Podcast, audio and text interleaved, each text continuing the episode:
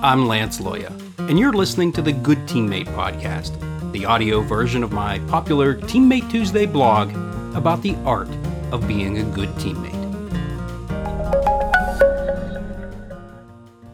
Season 4, Episode 4 How to Handle Ghost Teammates. Is your team haunted by ghost teammates? Halloween is the perfect occasion to discuss the menacing nature of ghost teammates, team members who disappear when they are needed the most. Ghost teammates are not dependable. They have an aversion to challenges and a knack for vanishing anytime they might be inconvenienced. Ghost teammates are fence riders, space fillers, and work avoiders. They don't take initiative, they don't take responsibility, and they don't ever take a stand. The only commitment they take seriously is their commitment to remain as invisible as possible. Too many ghost teammates will haunt your team.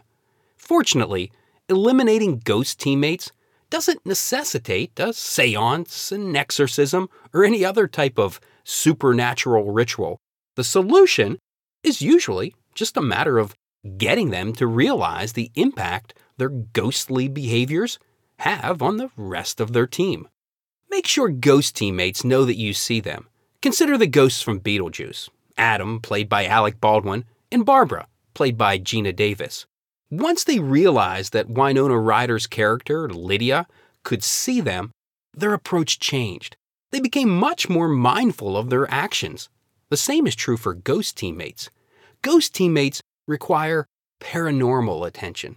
Acknowledgement draws them out of the shadows. Deliberately recognize them during team gatherings beyond the scope of what you normally would.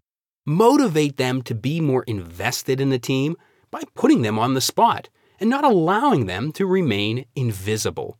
Team success is dependent upon every team member contributing meaningfully. Allowing some members to get away with not pulling their weight will lead to resentment, and it won't be long until dysfunction creeps into your team's culture. To ward off resentment, you must unmask ghost teammates. Think about the gang from Scooby Doo unmasking the old miner's ghost. I would have gotten away with it if it wasn't for you meddling kids. The old miner's ghost had everyone, including himself, fooled until the gang took off his mask and exposed his true identity. He got away with it until he couldn't. Lay out expectations and hold team members accountable to those expectations. Let ghost teammates know that you see them for what they are, others see them for what they are, and that they need to see themselves for what they are a detriment to their team's culture. This tactic will increase their self awareness and minimize their anonymity. Ghost teammates may not be dead but they're certainly not alive, A L I V E, which stands for active, loyal, invested, viral, and empathetic.